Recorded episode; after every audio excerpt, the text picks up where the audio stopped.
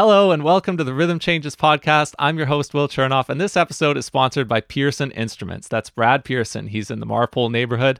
That's South Van. He's a luthier and guitar tech, and he sets up all my instruments. So I've taken my electric bass, my guitars, and my upright bass stem, and he's done a fabulous job every time. You should take your string instruments to Brad too to get them sounding and feeling great. Learn more about what he does at pearsoninstruments.ca. That's pearsoninstruments.ca. Thanks so much to Brad for supporting this podcast. I'm the type of person who just I would love to be able to edit my own albums. Like I see no reason why I shouldn't learn Pro Tools, like why I shouldn't just edit them. You know, so that's kind of my personality. Like if there's something to be learned, I want to learn how to do it. All right, happy February. I hope those of you who attended Jazz at the Bolt had an awesome time. I want to say a quick thanks to everyone who attended my two recent gigs, one at Tyrant Studios and one at the Vault Cafe in Nanaimo. Had a great time with the trio. This episode is a special one because it's the first time that our guest is a Juno winning solo artist. She's a celebrated guitarist who is on tour to BC, and we're really lucky to have her in New West. That's up next.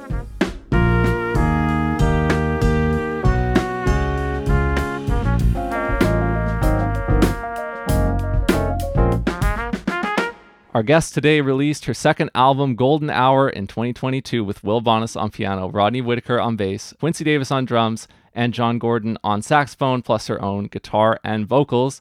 It's a ways away right now, but her next local show is on Sunday, May 7th at the Shadbolt. Tickets are available now. She's in the middle of a very extensive tour right now from when this episode comes out and onward over the next month, she's going to be in the American states of Montana, Utah, Colorado, New Mexico, Alaska, California, Idaho, Virginia, Maryland, and then on to more after that. But she's here in BC now, and she's generous enough to make time because she's playing in beautiful New Westminster, my hometown. So please welcome to the home studio, Jocelyn Gould. Thanks so much for having me, Will. This is great. You are hitting the road hard. How are you feeling? Mm-hmm. I'm feeling good. Um, I have been on the road for two weeks almost now. Uh, yeah. I think 12 days, two weeks on Monday. So, yeah. Yeah. So, tracing back in my memory, you started in Florida. That's yeah. right. Or did you start in your home base of Toronto? Started, in, in, Florida. Florida. Yeah. Right. Started nice, in yeah. Tallahassee, Florida. Yeah and had one epic day where we went from Miami to Vancouver. so that oh, was wow. wild. That's about as far as you can fly on the continent of North America. Yeah. Yep. Great, great routing. right.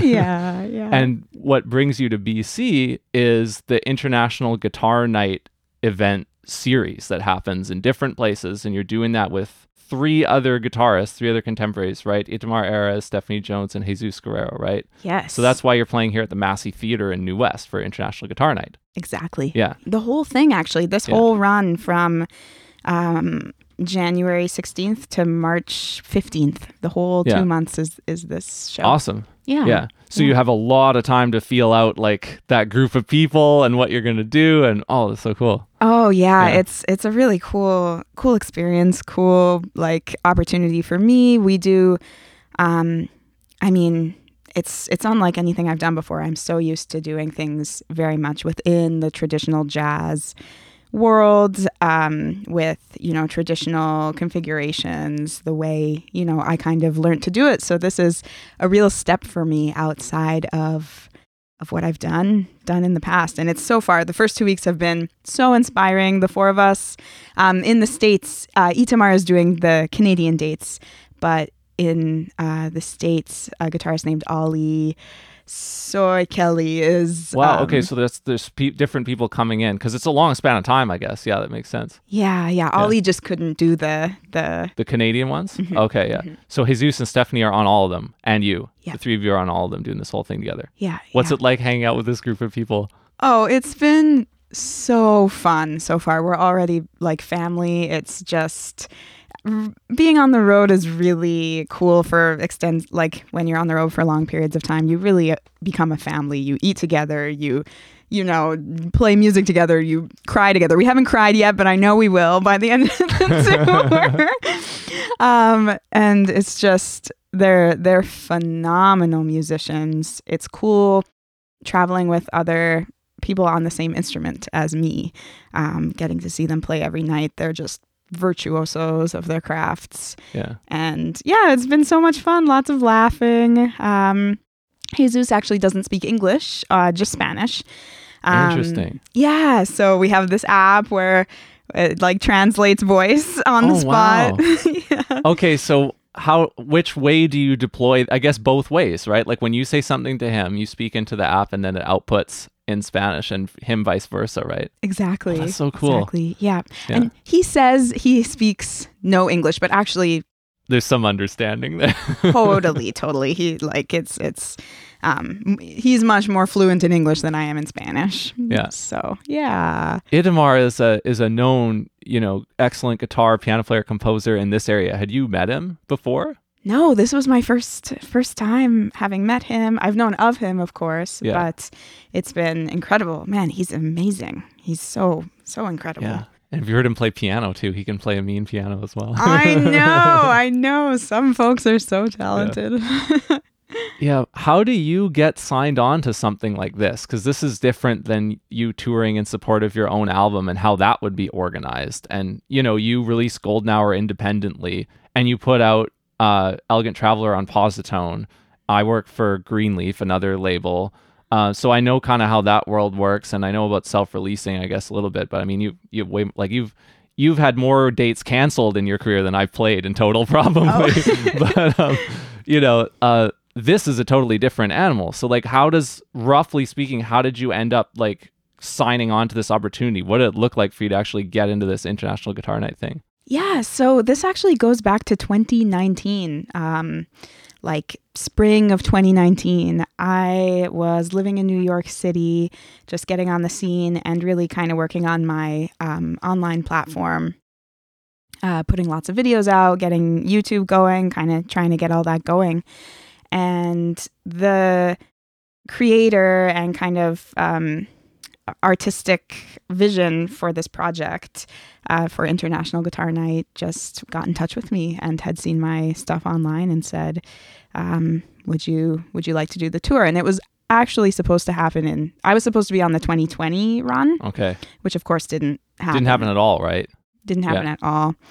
And then um, they did the run last year, but I got put on this one, um, which works out great because I was actually on the road for the whole amount of time last year as well, just with a different project. Yeah. Last year, so that was, I mean, you did your Golden Hour Jazz Fest tour in the summer, right? Is that what it was, kind of thing? Because this is happening right now. What were you doing at this time last year? I was just embarking on a seven week tour um, with organized by IMG, which is like one of the world's kind of premier management um, organizations. It was a tour, a really, really excellent show um, about with three vocalists um, as the the kind of featured featuring three vocalists um, doing the music of Bessie Smith, Nina Simone, Bessie Smith, Billie Holiday, Nina Simone. So there were these three vocalists, uh, Vanisha Gould, Tahira Clayton, and Charenée Wade. And we were talking about, you know, the legacy of these vocalists, how one couldn't have existed without the other, um, educating audiences about, you know, the challenges that these women would have undertaken and just their importance in music history. Wow. What a cool project. So you're on there as a guitarist, you know, not a band leader. You're you're doing a, a big tour. That's awesome. Yeah. I'm thinking about what else you've done as a session player or guitarist. There's some projects that I, I can remember because some of them I've reviewed and some of them are just like I know you you played on Katie George's first album, right? Uh, no Bounds. Um I don't know how many tracks or or I can't remember how much you did you play on like a couple tracks? Did you play on the whole record? I can't remember. Yeah, that was a cool one. I had just started um, as the head of guitar at Humber? Humber. Yeah, so I had just moved from New York to um, Toronto. I literally, I you know, was brand brand new, and this uh, student sent me an email and said, "Hey, I have a school project coming up. Would you play some, some guitar on it?" Which ended up being Katie, the Yeah. Katie that we know now. Yeah, and then you also played on Jon Gordon's album Stranger Than Fiction, which I love. Um, and you did some wordless vocals on that too, if I remember. And then you did like wordless vocals on Golden Hour too, so that was fun. And there's overlap between those two bands, right? Because you got the Manitoba connections and stuff. Totally. Yeah. Yeah. Yeah. That was a fun one. We were, well, it was actually a strange one. The title is um, very appropriate. fiction. Yeah, there you go. um, it was Deep COVID that we recorded that in Right. October 2020. right. Yeah. Because I I heard about that in the summer of 2021. Yeah. So you must have yeah you must have had an interesting time. So what wh- what do you mean? What happened? How did it come together? What did you do? well, none of us had played a gig. None of us had played with other people in since February. Like, oh, so you were like breaking the ice or getting the rust off or whatever you'd say. That's how you felt. Yeah, and Huh. everybody was we were all out of shape. It just you know, you can sit at home and practice as much as you want, but you can't um you can't uh, create artificially create the experience of playing with other people. That's a whole skill and so we all felt like really it was it was it felt like it was the first time I was playing with a band like ever. well, it sure doesn't sound like that. you felt Oh. out of shape, but it's pretty it's a pretty high level project. I I really enjoyed that one. Oh, Jon's writing is just incredible. And yeah, I was really proud to be on that. Yeah. So what was the actual uh connection that you had with him from U of M? Like was he on faculty while you were a student or is is that what it was? Yeah, Yeah. I had finished my undergrad um, a few months before he started as faculty. And I decided to go back for a post baccalaureate degree before I moved to the US to do my master's. And I basically did that so I could study with Jon, just because. Oh, so you knew. yeah yeah i yeah just really wanted to to get to learn from him uh, we did composition together and yeah i learned so much i wrote some of my best tunes to date while i was studying with him and um, Would those be Elegant Traveler tracks or yeah i what wrote tracks are you thinking? I wrote Argyle. I wrote In a Daydream. Um, I wrote oh, I wrote one on Golden Hour that I brought back. Um, uh, um, I'm spacing on the name right now. It's the second track on the um, Horizons. Horizons. Yeah, yeah. So I wrote that while I was studying with Jon. It was kind of a prolific. And that's one that you sing on too. Yeah. Yeah. Jon actually has been a big kind of supporter of me starting singing more. He's Okay. really he really has has encouraged it and Tell me more of- about that. Yeah. Well, I grew up singing. As a little kid, I just loved it, sang all the time, and started playing guitar actually just by myself so that I could accompany my singing kind of uh, in my bedroom as a angsty teenage Yeah. kid.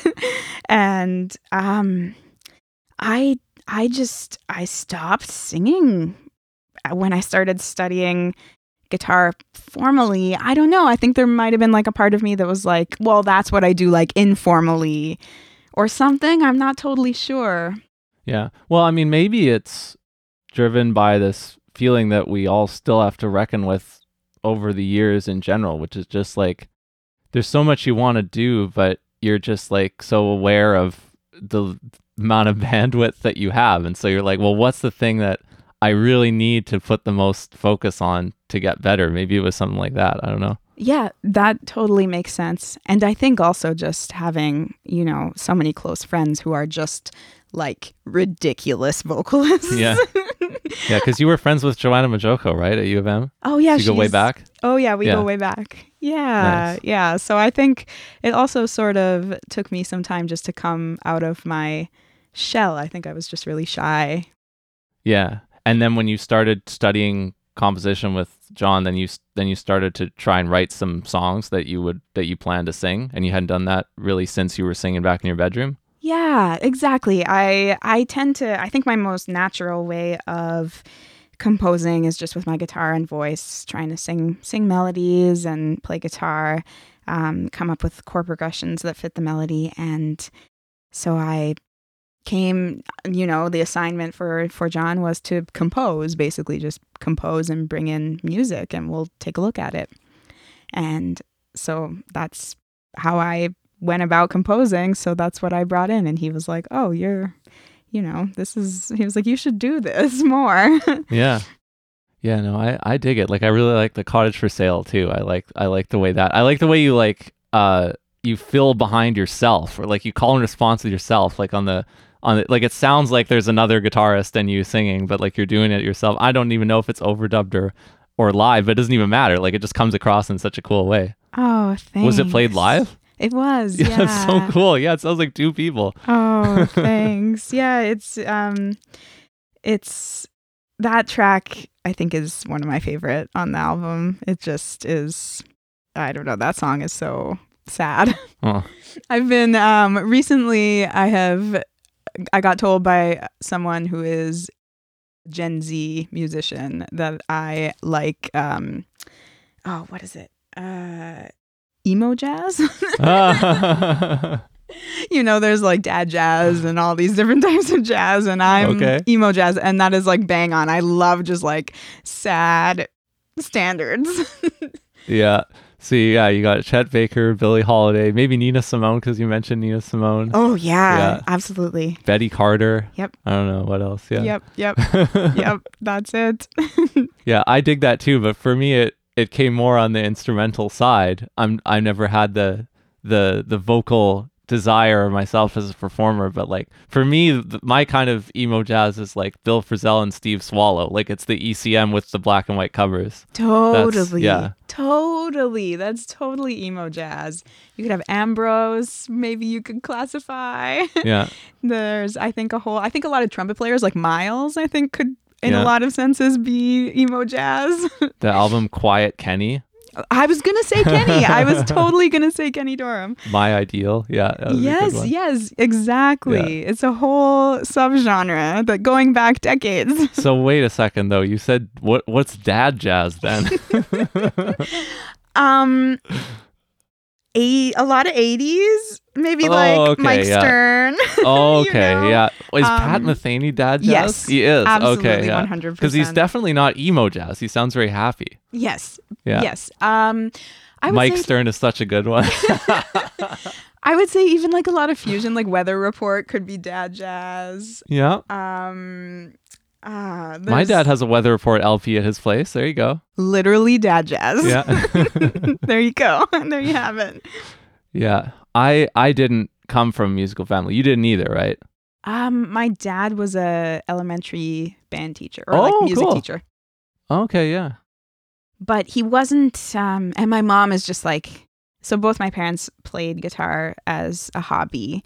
My dad was a piano player, but not a performer. Just um, he had gone into education, um, but he really left music at work. He didn't really come home. It wasn't like you know, like Oh, yeah. you would think. But my mom, who is actually like, she's like profoundly untalented, but pro like very, very soulful, like one of the most soulful people I know. Huh. And so she was always playing guitar and singing. I shouldn't say profoundly untalented. That's so. I feel like you can only say that about your own mom.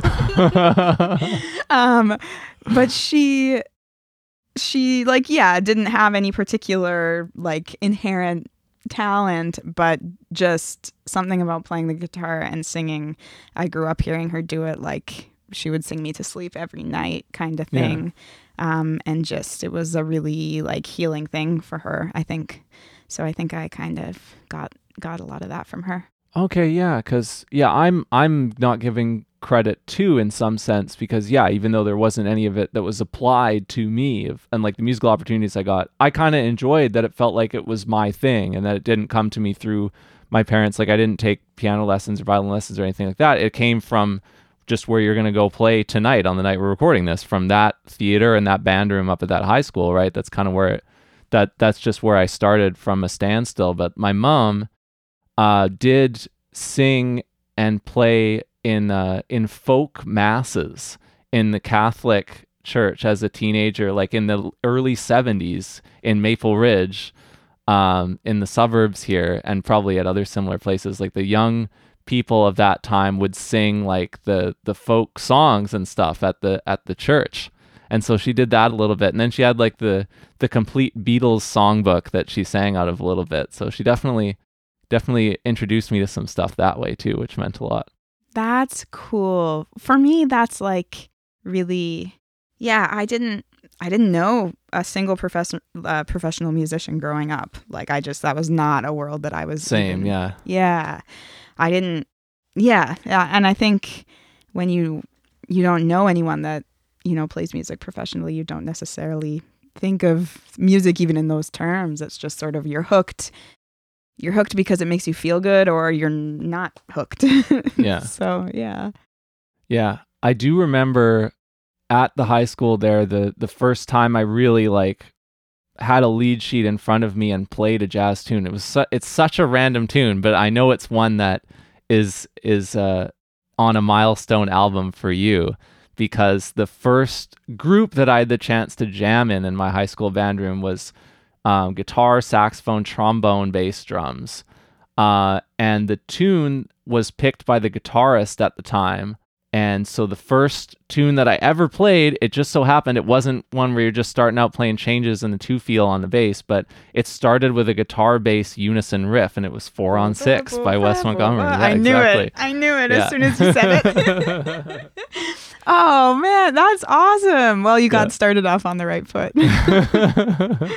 and then yeah, the just listening to like the the rest of that album, obviously that's the, that's such a big album. So a big Um, album for you too. Yeah, Smoking at the half Yeah. note or incredible jazz guitar. smoking at the half note. I'm thinking, Oh, yeah, Yeah. Oh, so so good. That's the that's like kind of the holy grail for me. yeah. And then like you play Willow Weep for me on the album, which I love. So And I've, you know, I mean, if you've heard the Wes recording, you know that it's basically my, yeah. I, your tribute. yeah, Yeah. I can't hear, I can't unhear the way Wes does it. Well, it's pretty sweet that you've got Rodney Whitaker playing bass on that one. Like he owns that track too. Oh yeah, his his He's got the intro. He's got the solo. Sounds like Ray Brown. it was it's very um his willingness to play with me and even to travel he traveled to winnipeg for that um he's so busy and just his generosity um means so much to me. And it's important to me. He's such an important mentor and you know one of the masters. And it's been felt really important to me to get some of it on on record. And yeah he came to toronto for the, my upcoming album too. So um yeah and we were emailing the other day and he was like can't wait for the next one. Huh. so he's been very very generous and it's so cool because i can like listen to my favorite roy hargrove albums i can listen Yeah. to you know the art of the tenor and then and then listen to my album and it's the same bass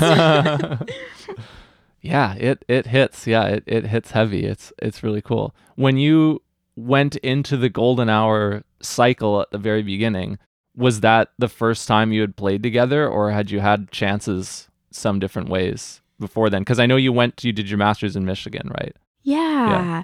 so he was my he's the director where i did my masters Nice. So I got to know him really well. I did some independent study with him. Oh, nice. um, We did an independent study um, where he just showed me a bunch of Duke Ellington.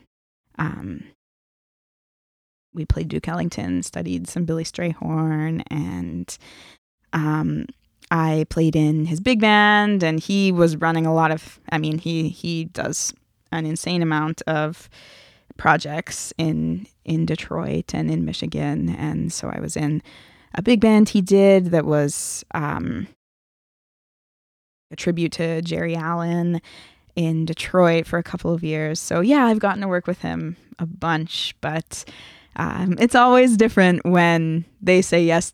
When you know you admire someone and they're your When you mentor, ask them? Yeah, Yeah. when they when they're willing to do your thing, it's always really cool. Yeah. Oh, that's such a good one. Yeah, I mean, yeah, I, I hope I I hope I get to have a couple of those experiences cuz I haven't really launched I haven't really had the chance to launch into one of those yet. I haven't I haven't made that happen. So I'm still kind of searching for like what it means to like have a mentor, right? Like I still I still kind of need to figure that one out. That's still something that would that would be coming up for me cuz I don't have like an obvious one yet, you know. If you could pick, if you could be mentored by somebody, who would you pick? Well, one thing I did uh, probably now almost 10 years ago was uh, when Cory Weeds would bring in certain kind of New York groups at the time, like kind of the Eric Alexander kind of groups, and John Webber would be around, I got bass lesson with John Webber. So that was a big one because I really loved that super straight ahead sound and style because Cory was very influential and the, he presents that kind of music here in Vancouver very, very often. So there was a lot of that for me to go to. Like I could go to his club and like he would bring out Russell Malone, like George Coleman with that connection that he has with like Jody and Tilden and those guys. And, you know, I would get to hear some kind of masters at the Cellar Jazz Club and now at Frankie's. Uh, so I, I was really drawn to like John Webber. And then there's like Neal Miner is another bass player Yeah. who's kind of in that, I, I kind of feel is in that kind of style too. But now, like, now because I, I work uh, with Dave Douglas at the Greenleaf thing, there's all those bass players that are in that like, and they play bass for Bill Frisell too, like Thomas Morgan, um, Matt Penman, Yeah. uh, Linda Mahon O. yeah. Yeah, like super. Uh, I I saw Sound Prints like ten years ago, and I I, I saw that Dave play with Joe Lovano and Linda Mahon O and Lawrence Fields and Joey Baron. That was a big one. So now now I'm I'm listening to like bigger ensembles and less super straight ahead stuff than I than I used to when I was coming up, but it hasn't really come out in my playing yet. That'll be in the in the years to come, I guess. You could you'll uh I'll I'll I'll be able to kind of bring that out, but that's at least what I'm what I'm influenced by right now. Oh, that's incredible. It's in there. It's on its way. Yeah. We all feel like that. We all feel like there's something on its way. Yeah, and it the question too of like you know, there there are relationships that you'll have with local people that could be mentors and then there are people all around the world who are really like those bucket list people that you really want to play with and stuff. So you can have you can have both and yeah, you go out there and you meet all these people. It's like I was saying when we before we started recording, I was talking about how I finally got to meet Ernesto Cervini in person after corresponding with him for a few years doing rhythm changes. Get to meet you in person now after hearing about you for several years. Now I just have this list of people that I want to actually meet face to face, right? So over the last couple of years, we've I think we've all accumulated some of those people, right? Absolutely. Yeah. Oh, that's great. I hope you get to meet them all. We'll get back to our conversation with Jocelyn in just a second, but first, I'm inviting you to join our subscriber drive for the update subscription at rhythmchanges.ca, where I write an exclusive column for the subscribers on Fridays. Be one of the 50 new subscribers that I'm on a mission to welcome into the subscription this year. Go to rhythmchanges.ca slash update, and I have a discount for you there. That's rhythmchanges.ca slash update to get a discount on the update. Let's get back to the conversation with Jocelyn. I hope I get to go to uh, New York for the first time too, because I've never been. Oh, you got to go. yeah. You'll love it. You'll Yeah. love it. Well, you actually lived there like for a decent chunk of time. Yeah. It was kind of in the when you look back on it, it was kind of in the middle of like two chapters almost, right? Yeah. Or like I guess the educational one and then the Humber, your studies and then your Humber chapter. I don't know. Like how does that? How do you look back on that? yeah. That was in like 2018, 19 or something. Exactly. Yeah. Yeah. I I didn't expect it to be a short chapter. I thought I was, you know, settling in for the long haul in New York, uh, at least a decade. My thought was sort of like, okay, I'll spend a decade in New York and then maybe I'll, you know, want to get a teaching job somewhere or something. But Yeah. the Humber position opened up and it was just too, um, you know, it it sometimes things just meander in a way that you don't expect them to and that was the route I ended up taking. So, Yeah. but yeah, I think back, I in a way like I'm still in New York all the time, and um, you know, work there a fair bit, have friends that. So in a way, it's sort of like I'm, you know, still there. I can just Yeah. go like once once you've established your yourself, made some some you know friends, and developed a community somewhere. I think it's always it, it doesn't go away. Yeah. Yeah. I'm based in Toronto. That's easy enough Oh to yeah. do, right? Once in a while. How often do you find yourself back in Winnipeg then? Hmm. Um. Well, I actually have a house in Winnipeg. Okay, so you got something t- to tie to, to return to at any time. Yeah. yeah, yeah. So I'm I and an apartment in Toronto. So, I mean, I would love to have a house in Toronto, that's never gonna happen. so, and I really want, uh, like, I don't know what it is. I just really want like a, a house Yeah. that I can be like, this is mine. I have a garden. I have, you know, just like a place that is like truly, truly my home. So, um, yeah, I'm. I end up. It depends. I'm on the road over the last 15 months. I've been on the road like literally in 2022 i spent over half my days on the road Right, because it's like either you're you're at Humber and then in what would be the off season, then you're gonna fill it with that. yeah Yeah. even during the on season i'm you know i fly in to to toronto the night before i teach i Huh. teach and then i fly out and that to wherever i'm going that weekend to play so it's like i'm usually taking several flights a week and just like kind of living living that life Yeah. Is that something that you were drawn to, or is it just like a kind of mundane reality of what you're doing right now? Like, what does it feel like to be a super road warrior? Yeah, well, there is a saying that, you know, the gig itself is not work. Um, it's getting to the gig that is work. yeah. so travel can be hard. Um, you know, it can be like I'm, you know, really big on exercise and I have a whole thing, but since I've been on the road for the last 2 weeks, I've made it to the hotel gym twice. So Yeah.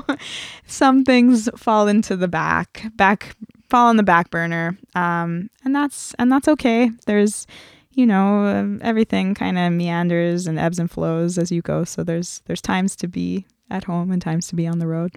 Other than not beating oneself up, what should one do to still try and feel decent and alive and conscious and, and feeling in decent shape while you're on the road if you miss some of your kind of exercise targets?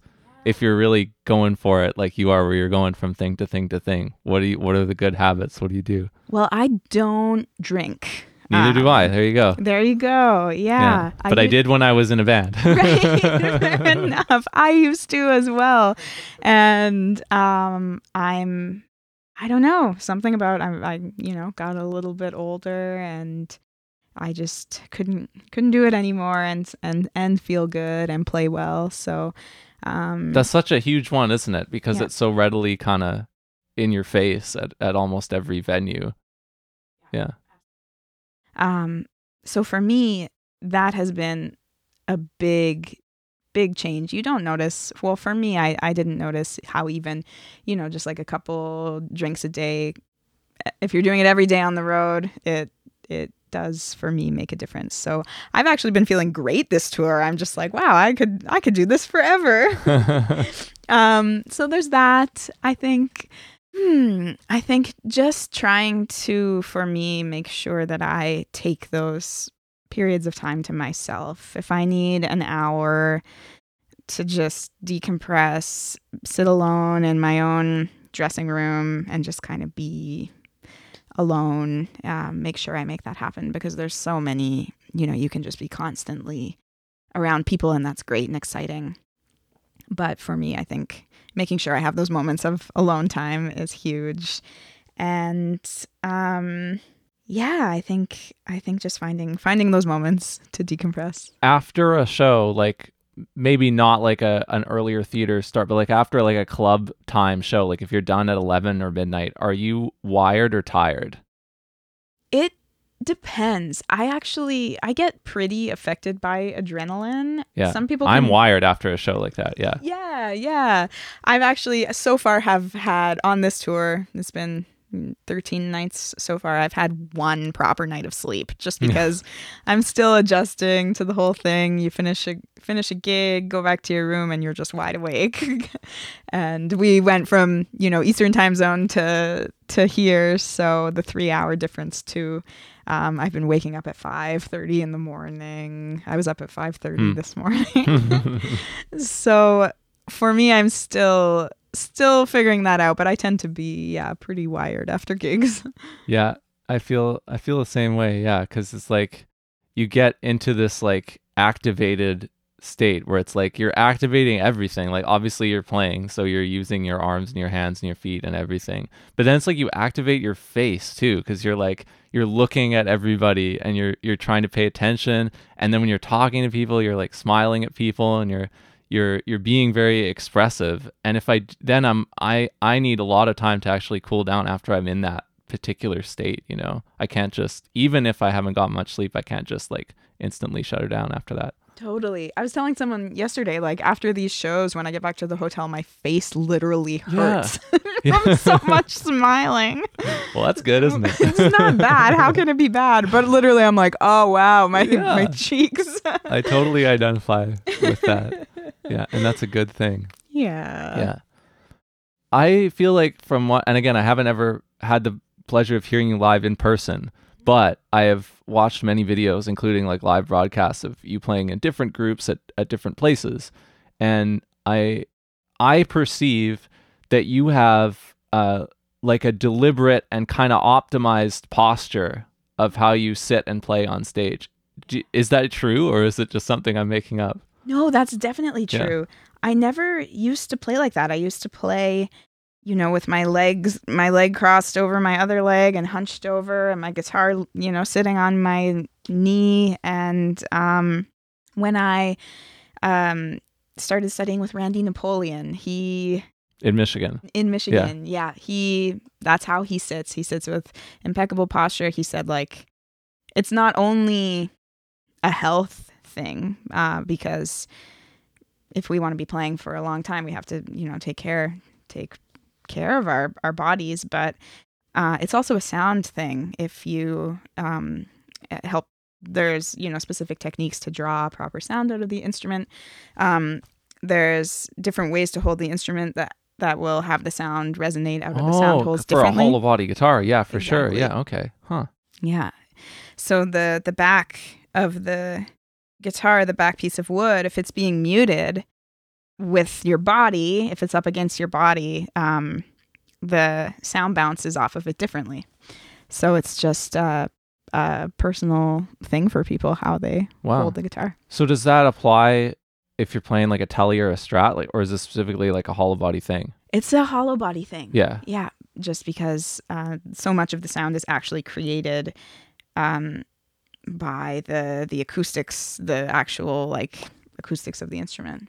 Yeah. I'm sure there's something to do with that on the upright bass that I've never thought of. Maybe. yeah.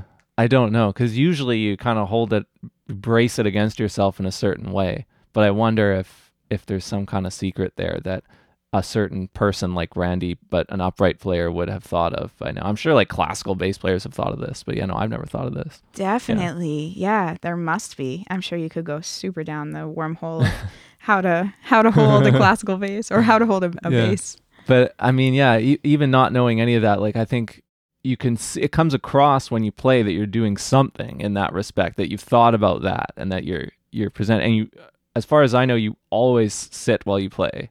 Yeah, which I Yeah. also never used to do. Um, Okay. This was a very specific conscious thing that I changed. When I started playing an archtop, I didn't play an archtop until I moved to Michigan. That was when I made the switch Yeah. to um that was that was when I sort of before so that was 2016. So pre 2016, I was um really into straight ahead and and but also doing a lot of other genres, doing you know, kind of gigging um, around Winnipeg and then moved to Michigan and said, like, okay, I'm going all the way into straight ahead jazz guitar. So got an arch top kind of that was when when all that started to de- develop.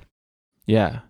Interesting sequence of timelines there that th- this big break in in how you kind of put together certain technique things it comes when you go to grad school and then your your recording career really starts in earnest after that after you figured that out so and after you got like the life experience of going to New York and stuff so that's a cool timeline the way that that all kind of lined up Yeah. There's like no recording really of there's very little recorded material of like the pre 2016 days. So right um most people don't know like i used to play a three it was a 359 which is like a 339 like this kind of like semi hollow Gibson, small, smaller body. Um, yeah, Yeah. most most people don't know. What else did you play? What other kinds of music did you play in Winnipeg? All sorts, Yeah. anything. I played with folk folk musicians. Um, you know, all, everything, everything under the sun. I was basically working as like a session musician around town. Yeah. People say that um, because of many factors, Winnipeg has like an outsized music scene that has an excellent indie music scene. Yeah, yeah. The roots scene is outstanding. The indie, yeah, abs- totally. The sing- singer songwriter, it's like pretty incredible. The that type of music around there. Yeah. The last place that I flew to and flew home to before COVID was Winnipeg. Oh, what brought you there? Festival du Voyageur. I was thinking about Festival today. Yeah. Well, I was we were on the ferry and I was like, this is so cool. That people just ride the ferry and everybody looks like it's just normal. And I'm like, you're on a ferry. This is amazing.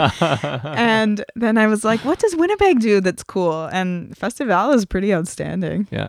Because how many ferry rides have you had? You've had to only two, right? But you went to Victor- you went to Victoria to get to the island, and then you came home from the island, or came back to Vancouver from the, from Nanaimo. Yeah, Yeah, but Yeah. when I did my jazz festival tour this summer, we took the ferry to Victoria Yeah.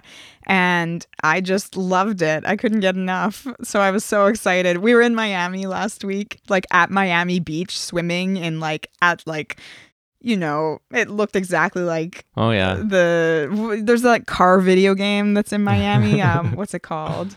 Like that famous video game. Well, Grand anyway. Theft Auto. yes, exactly. Grand Theft Auto. I've never played it, but my friends were like, "Oh, this looks exactly." They're like, "The buildings are all still. It's like totally preserved." And I was like, "Yeah, but wait till we take the ferry to Victoria." Oh man, my dad is is very cute about that. He lives on Galiano Island, which is halfway between Vancouver and Victoria, and every time we take the ferry, he calls it going on a cruise. Aw, I and his yeah, my grandparents would say the same thing. Yeah, Oh, that's so sweet. See, they they know what's up. they don't take it for granted. yeah. When you live here, people a lot of people do it pretty often. Like there's commuters who do it. You know, like there's and and there's the Sunshine Coast as well. I'm not sure how much time you spent up there, but like from Horseshoe Bay, which is where you would have come in from Nanaimo. Uh, you can go to another place um, that is still on the on the mainland of the continent, but you can access it only really by ferry. And uh, there there is if you go for far enough up there, there's a small jazz festival called the Townsite Jazz Festival that happens in Powell River. That's up there. It happens in April, I think. Um, but you know, there's different ferry routes, and there's certain people who commute on the ferry routes, like especially from there. There's people who work full time in Vancouver, and they take like th- that 30 minute ferry like five days a week or something. I guess it beats drive sitting in your car in traffic five days a week. Yeah, yeah. I mean, that's and that would be like some of those people would probably be pretty jaded about it. But yeah, I mean, that's something that everybody who lives here, I think, could could like get less jaded about it and enjoy the ferry rides a little bit more. I'm like, wee, this is amazing. I love it. Yeah. So we, yeah, my former band, we played Festival de Voyageur 2020, uh, and it was the best weather. Uh, it was very, it was sunny all weekend, and like the the snow sculptures were melting and, and stuff like that. So yeah, we we had a great time, and uh, my two the two kind of band leaders, they before rhythm section joined them, just like fiddle and singer songwriter, the two of them drove around Manitoba and did like a home roots tour. And then we all met up and we played Festival de Voyageur. And then I flew home, and that was the last time I flew anywhere. right, right. Oh, that's that's awesome. Festival, yeah. If if I could send send someone to anything in Winnipeg, it would be that. yeah, because we don't re- we don't have that here. Like we have Festival du Bois, which is I guess the equivalent, but it's very small. It's in Coquitlam. It's it's in the suburbs, and it's kind of at this little park. It's not the massive operation that uh that that your festival is. Yeah. Yeah, so that's fond fond memories of of Winnipeg from that too. That's so great. oh, I'm so I love that for you. That's awesome. Yeah. Uh, go back to Golden Hour. Uh, so you put that out independently after you put out Elegant Traveler on Posi-Tone. So different experiences.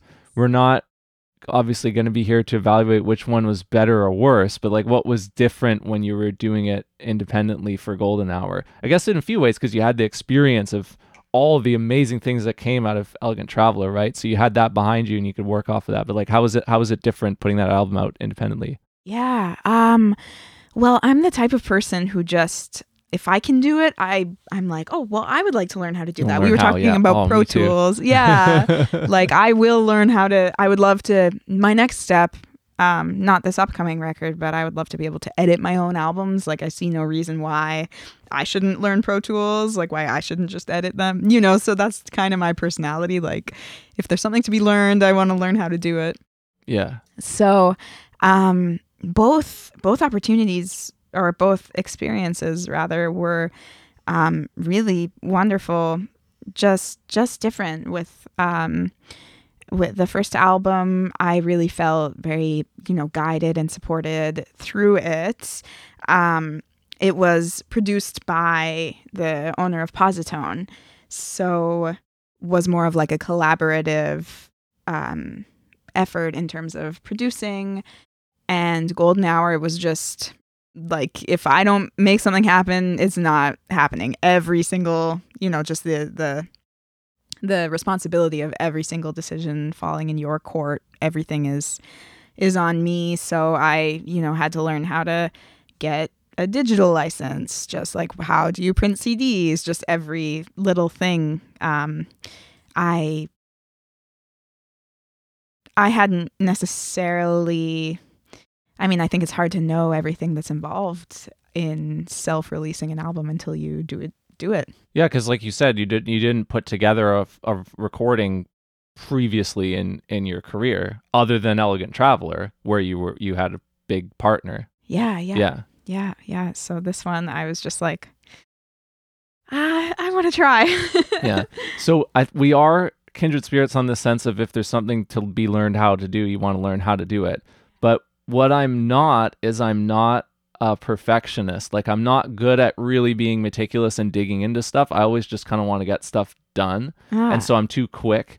And it's best if I work with people who have more attention to detail. So, which kind are you? Are you more oriented towards meticulousness, or are you more about getting things done efficiently? Ooh, I think I'm actually. If you can, it's a spectrum. both- You can be in the middle. Yeah, that's that's cool. Yeah, Yeah, I think it it um sort of depends. And maybe sometimes I allocate time in in not, you know, ways that don't necessarily represent my values. Like I can like spend forever just like should this be especially with visual visual stuff. I love just like I don't know, should this be 2 centimeters this way or the, you know.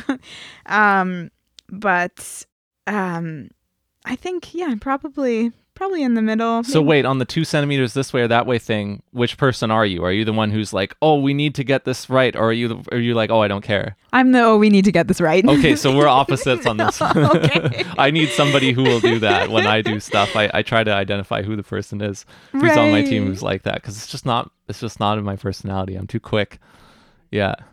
So I can be like that with um, paperwork sometimes. yeah. I'm oh, that's so funny because I'm meticulous with with numbers and paperwork. Yeah. Okay, we're opposites in this way. Yeah.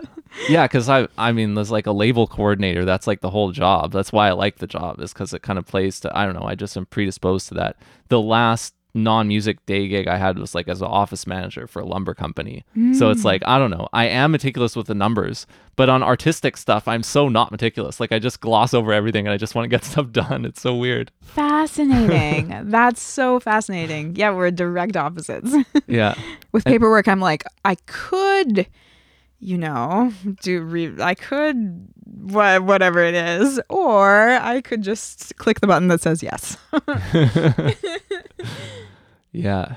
And then like what about tour booking? Like you've done different you've you've been we were talking about this fascinating tour that you got to do as a guitarist like at this time last year and then there's like your golden hour tour and then you played you supported elegant traveler and now you're doing this international guitar night thing but when when it's your turn when you're touring as a band leader is is that an independent effort too is that where you've learned how to do a lot of this stuff and you are driving the bus and getting your tour booking done Yeah, Yeah. yeah. I've been um really lucky in that a lot of things have sort of come to me um even now festivals are reaching out and I've I'm really kind of lucky in that sense that that things have sort of been coming my way.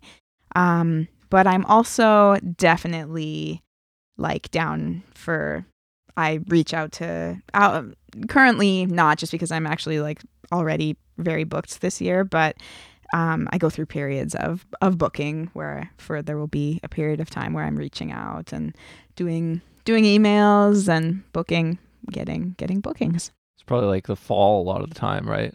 Yeah, often stuff happens in the fall. Like people generally, I'm booking into 2024 now. Sort of like I, which was surprising to me. I didn't know because I, you know, when you start, you book a gig at your local bar for the like next week or whatever. Like, yeah. And the, to be clear, you can still do that. It's just you're not doing those kind of gigs. Yeah, yeah, yeah. Like I would never have 10 years ago I was not booking beyond a few weeks into the future. And now it's I'm already booked halfway into 2024. I'm already booked for yeah. Yeah. Yeah. And cuz you know that you're going to be at Humber and so you have to make it work with that too, Yep. right? So a lot of the options are eliminated. So even if you look really far ahead, there are going to be clear times that are going to be the right times and so you kind of have to, right? Yep, definitely. And just the the way the kind of things that the types of venues I'm playing at now, it's often yeah, they're they're booking their seasons for the whole year, sort of a year Right, in yeah.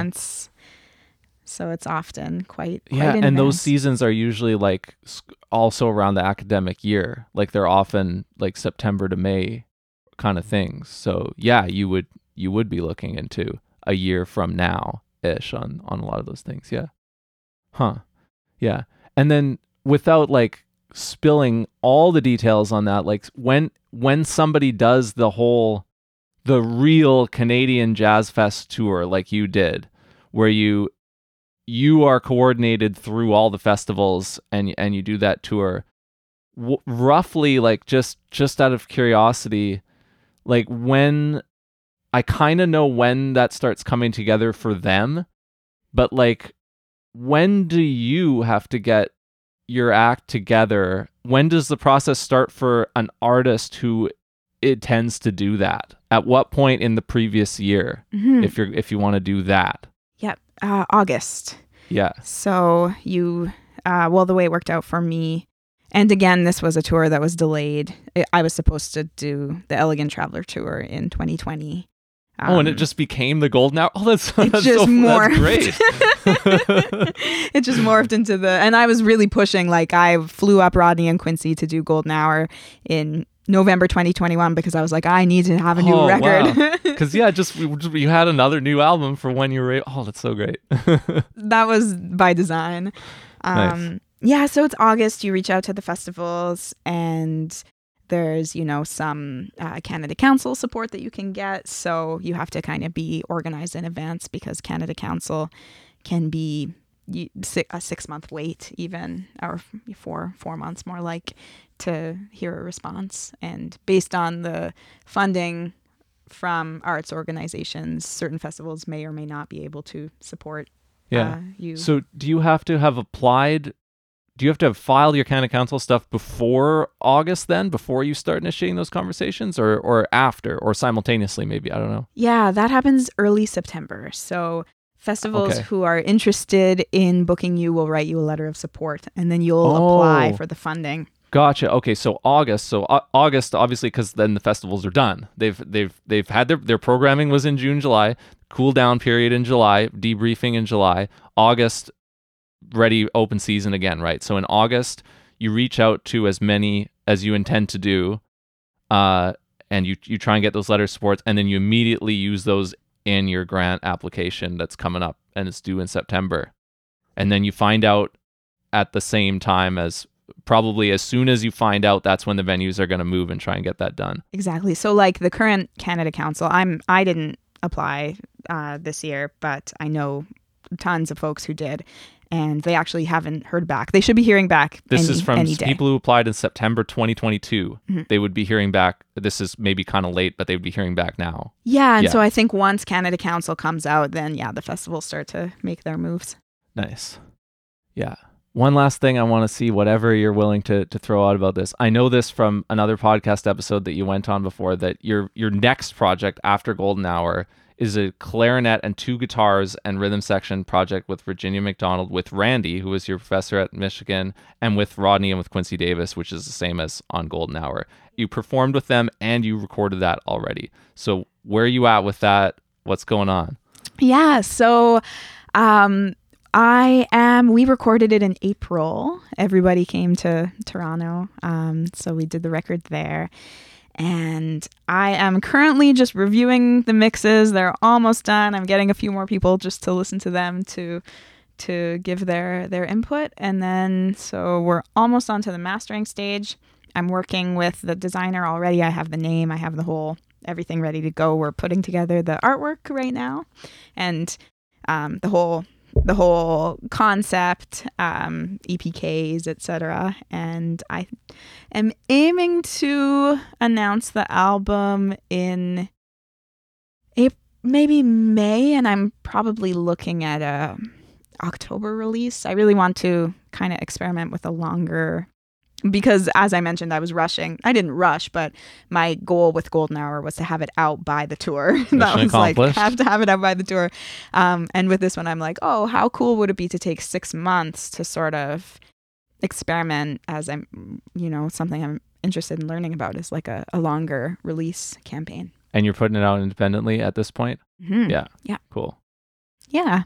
Well, it is it is the time of the afternoon roughly around 3.30 to 4.30 p.m in the western hemisphere. So jocelyn what time how would you describe that period that 60 minute period of time in general?